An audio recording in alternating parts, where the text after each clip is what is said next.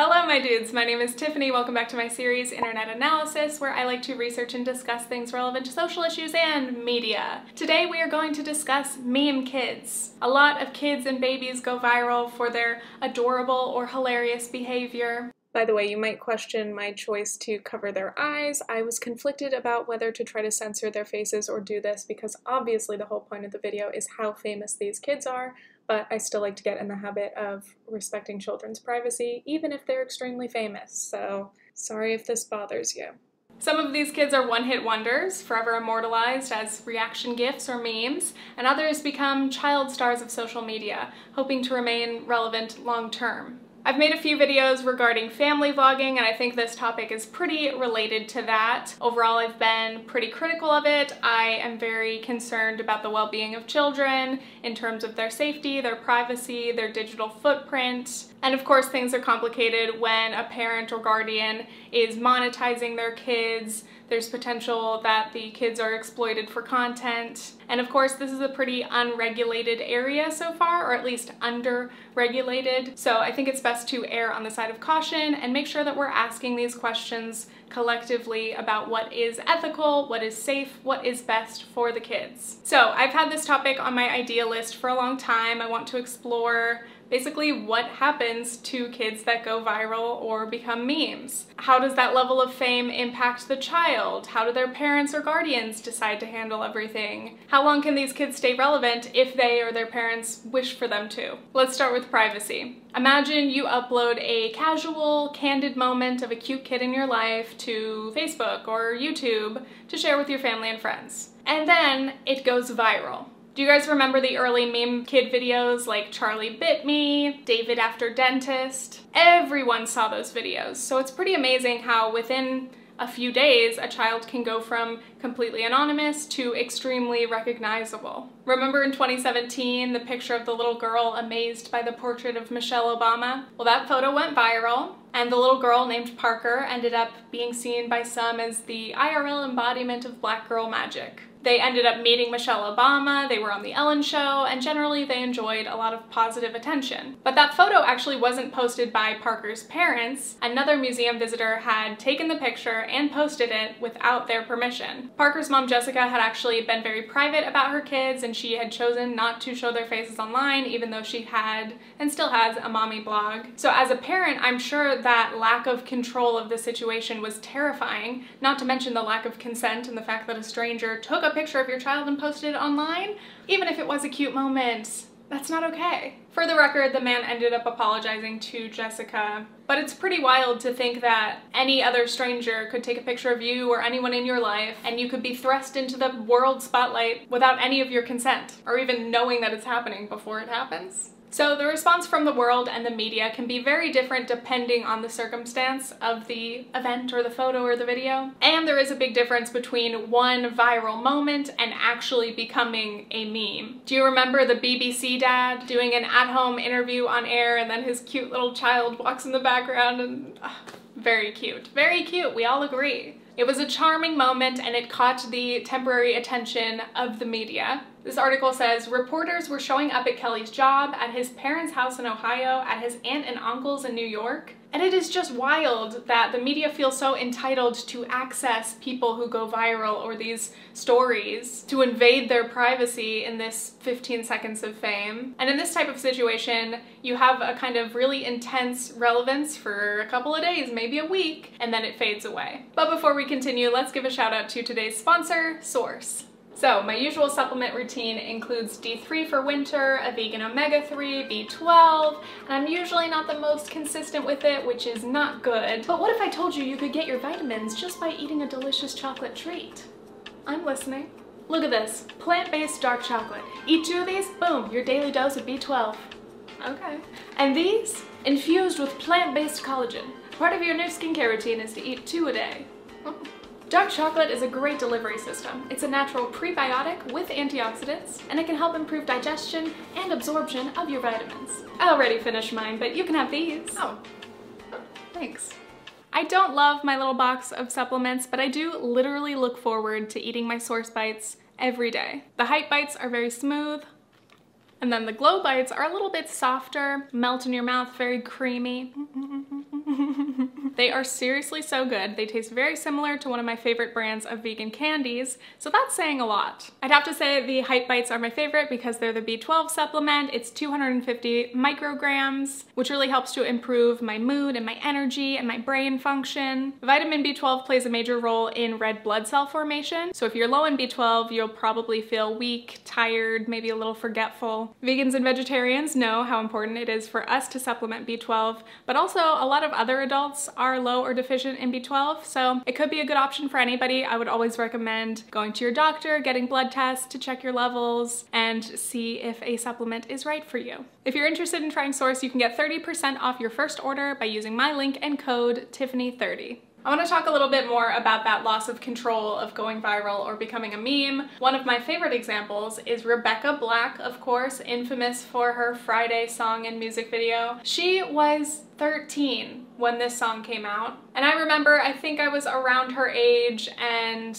not just young people, but I feel like everyone, lots of adults, we were very cynical. We hated her with a passion. We blamed her for how bad the song and video were. But Rebecca Black at that time was just a kid whose parents paid for her to sing a song that she did not write and to be in a video that she did not produce or direct or edit. Looking back on it now, obviously, most people were unnecessarily cruel to Rebecca Black. And even though Rebecca was older than most of the other meme kids that I'm talking about in this video, she was still only 13 and really that is one of the most intense, difficult times you know, being a teenager already, but literally she was like the most hated person on the internet for a good while in 2011. I think the question is for a lot of people who go viral, do you try to capitalize on this moment? Do you try to extend the shelf life of your moment of fame? Or do you just leave it as the one-hit wonder it might be? Let's talk about an example of capitalizing on the situation. So I want to talk about a video which is called Lily's Disneyland Surprise. This is a video from 2011. Basically a mom filmed herself talking to her daughter and announcing that they were going to Disneyland as a family. I did not think for one second that it would go viral. It just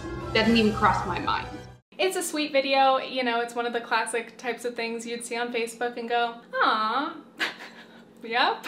Lily's mom said that she was just filming it and uploading it to YouTube to show it to family, and of course, it went viral. I remember crying myself to sleep one of the nights because I was so overwhelmed because one minute your child is a normal child and the next minute half the world knows who she is. After that, she continued to post these kind of family vlogger clips of Lily because, you know, just generally take advantage of the popularity and relevance. A lot of these clips are pretty, you know, whatever. Um, they did have a habit of continuously surprising Lily and making her cry again, which is a choice. These types of videos with like crying or very strong emotional reactions can be cute or funny to like family members, but I think it's unfair to kids to post these types of videos because of course they can be very embarrassing for the children. And like I am someone who cries very easily. I could cry right now if I wanted to. But still, I don't think it's a good habit for parents to exploit their children's tears or exaggerated reactions uh, for likes or views.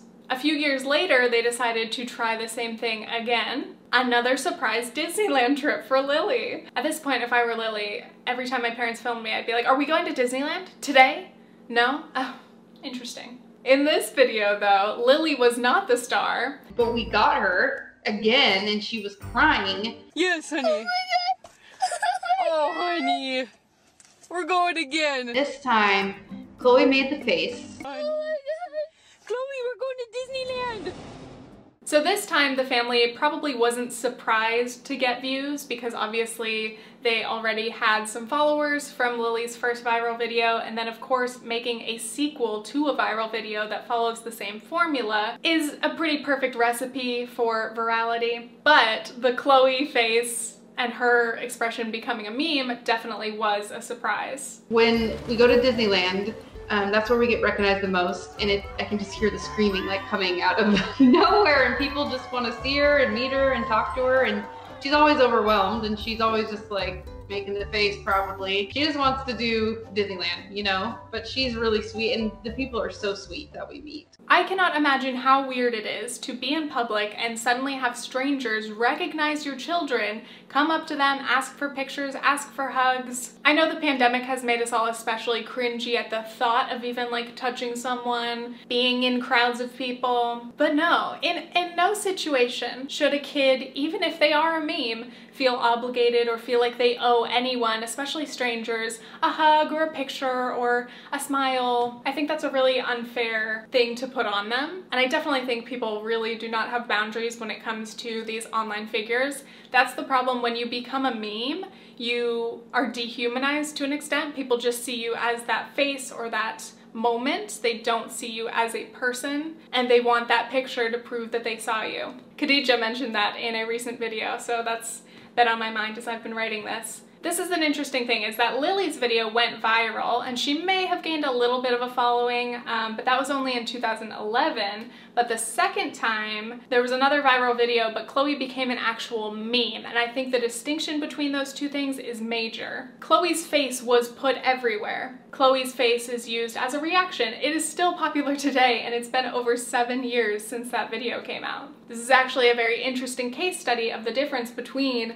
having a viral moment and becoming a meme. Both are very overwhelming and can be very sudden, but obviously the longevity of being a meme and also the implications of people constantly using your face and putting it everywhere, I think is a lot stronger than just having a viral video. I cannot imagine what it would be like, especially as a child, to constantly see your own face plastered across the internet. I was just scrolling and it was just Chloe on Nicki Minaj. Chloe's face on Miley Cyrus and the Wrecking Ball. Chloe's face is the Wrecking Ball. And I'd show Chloe and she would be like, Mom, that's not me. As I was doing the research for this video, I really wish that parents would be a little more honest about their experience because it seems like most of the parents try to paint these viral moments or memes, the memification of their children, as a an overwhelmingly positive experience. And I'm sure in many ways it probably is great or fun or interesting. It's cool because I, I understand to, uh, to an extent that, you know, you guys love her and stuff, but man, that's funny. It's funny stuff. Maybe they just don't want to sound ungrateful, but I just imagine that there are so many issues that they feel like they can't speak out about. Again, I would assume regarding the privacy, regarding, I don't know, even issues with like copyright of your kid's face or image. Do you have any regrets? Like, what is difficult about dealing with having a meme kid? Do your kids ever resent this? Resent the attention? Resent the fact that strangers in public are constantly noticing them? Let's talk about that meme kid money. If you could take advantage of short-term popularity and know that you could secure your kid's future, would you do it? Would you pursue it? Or would you realize, hey, this kid could be a cash cow and they could pay our bills? I am momager. Two paths. And how much can a one-time viral moment really be monetized? Back to the BBC Dad, they said during that time they had gotten some offers, most of which never panned out. The Kellys have appeared on a few South Korean family shows and were paid to do an ad for Johnson & Johnson. Their daughter Marion, whose general cuteness started it all, will star in her own children's book, but there was no major financial windfall. So again, it definitely depends on the situation and the sort of opportunities that the child gets. But other viral kids have definitely created content that is extremely monetizable. I'm gonna read a bit from this New York Times article from 2017 called Why Isn't Your Toddler Paying Your Mortgage? Love that title. A lot of this focuses on Mila and Emma Stauffer. They are twins who became famous when they were toddlers, basically for their babies saying adult things shtick. And by the way, this is my least favorite, and I'm gonna sound like such a hater here. Let me just say I love children, especially toddlers, but there is something about scripting and force feeding kids lines to make them sound like adults that just like I'm not a fan. Well, darling, this girl Karen.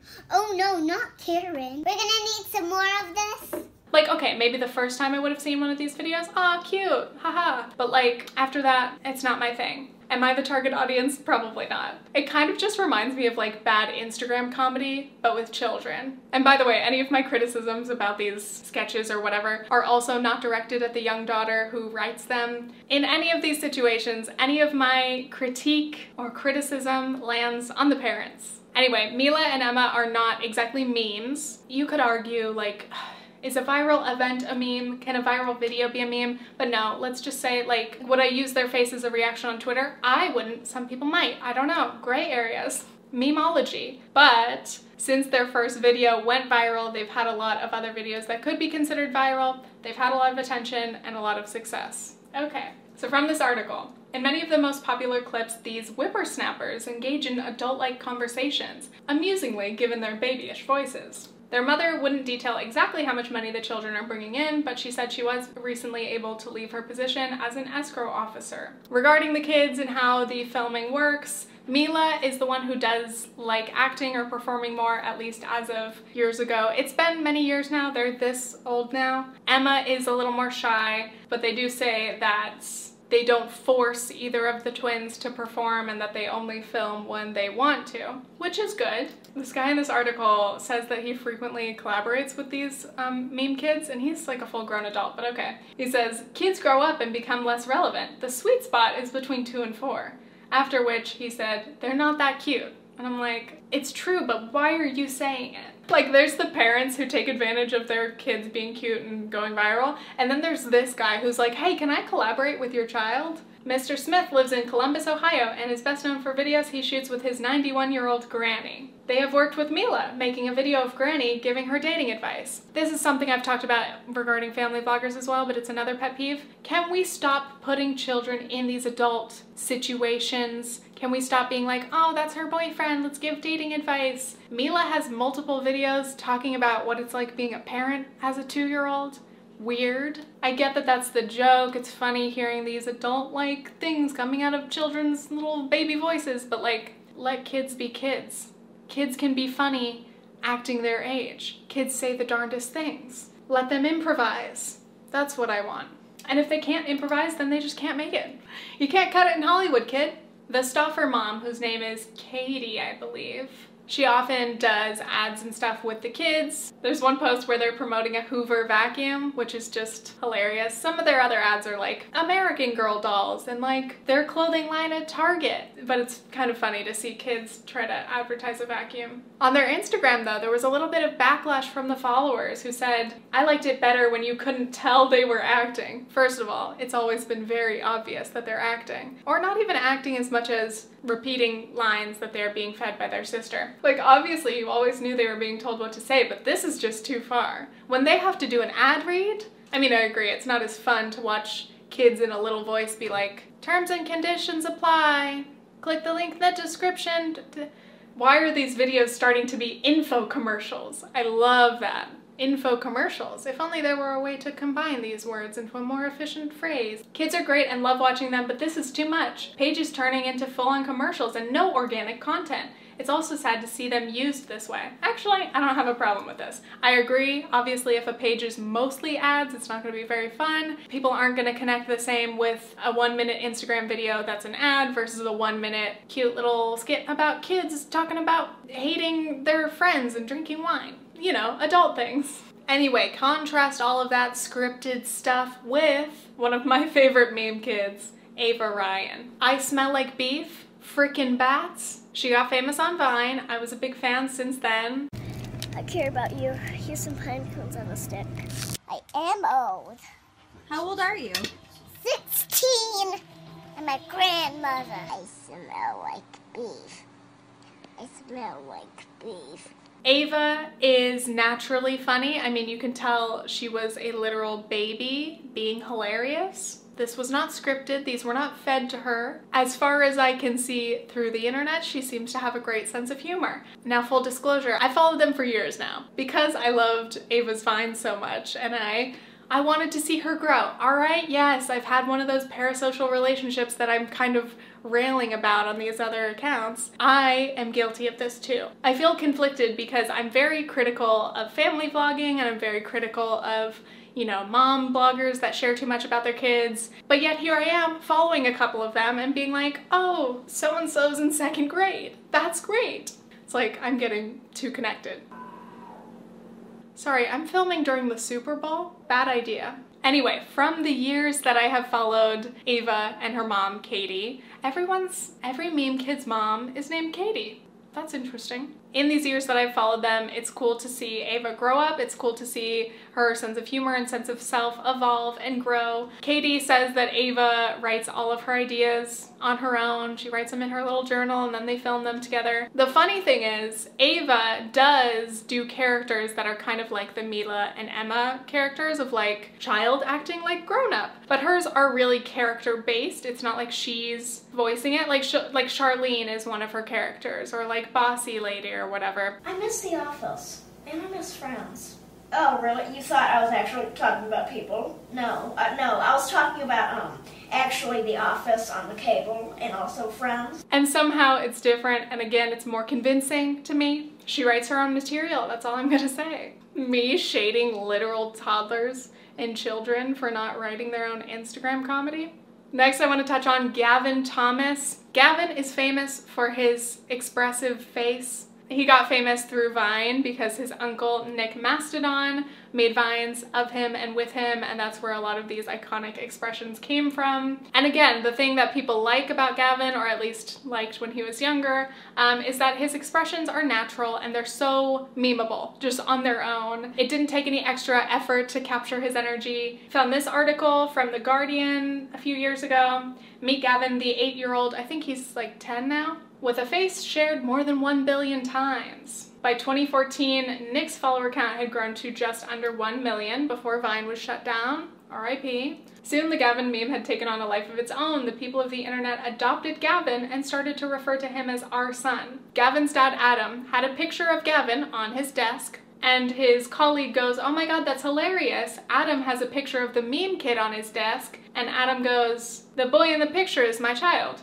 And the guy goes, Yeah, I get the joke. He's Oliver Kid. He's the internet's son. And Adam goes, No, that's actually my child. He is my physical son. I love the way this is written with the italics. He is my physical son. My parents better call me their physical daughter.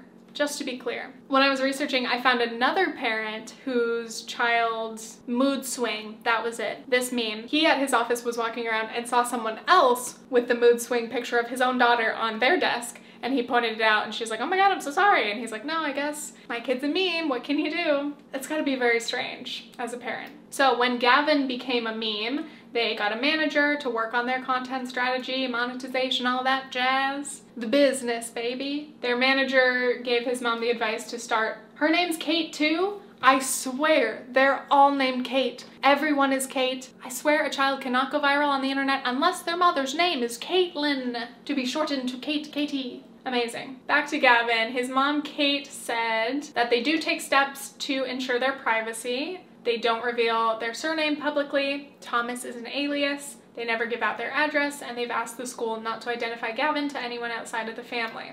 Those are like the basics that you need to do to protect a meme kid, in my opinion, as someone who is not a meme mother named Kate. And they also have set up a Coogan account a type of trust established in the 1930s to safeguard the money earned by child performers into adulthood. So I'm really glad to hear that Gavin's parents have done this because that is a big question that I'm going to talk about in a minute. The idea of protecting the earnings of these children. You know, a lot of parents and families end up living off of their kids who make the content that makes the money. And yes, while momagers and parents running things do do some work, their kids are definitely the bulk of the labor or like the attracting force that brings in the brand deals and everything. So I think it's really important for these kids to have at least a significant portion of this money being put into a fund for their future. And this article ended with some good questions such as, what will growing up be like after the come down from a dopamine rush childhood. He's only eight, but internet fame has just been kind of the norm for him his whole life, Gavin's uncle Nick said. I don't think he fully understands what that means, and I don't think we do either. What I've always kept in mind is what will he think in like 15 years? Will he be grateful? Will he say, I wish my uncle hadn't done that? I sometimes feel like we've handed our kids a reality they didn't sign up for. And this is a big question in terms of, you know, family vlogging kids as they grow up. We haven't really seen that generation, that first generation, old enough to express themselves quite yet.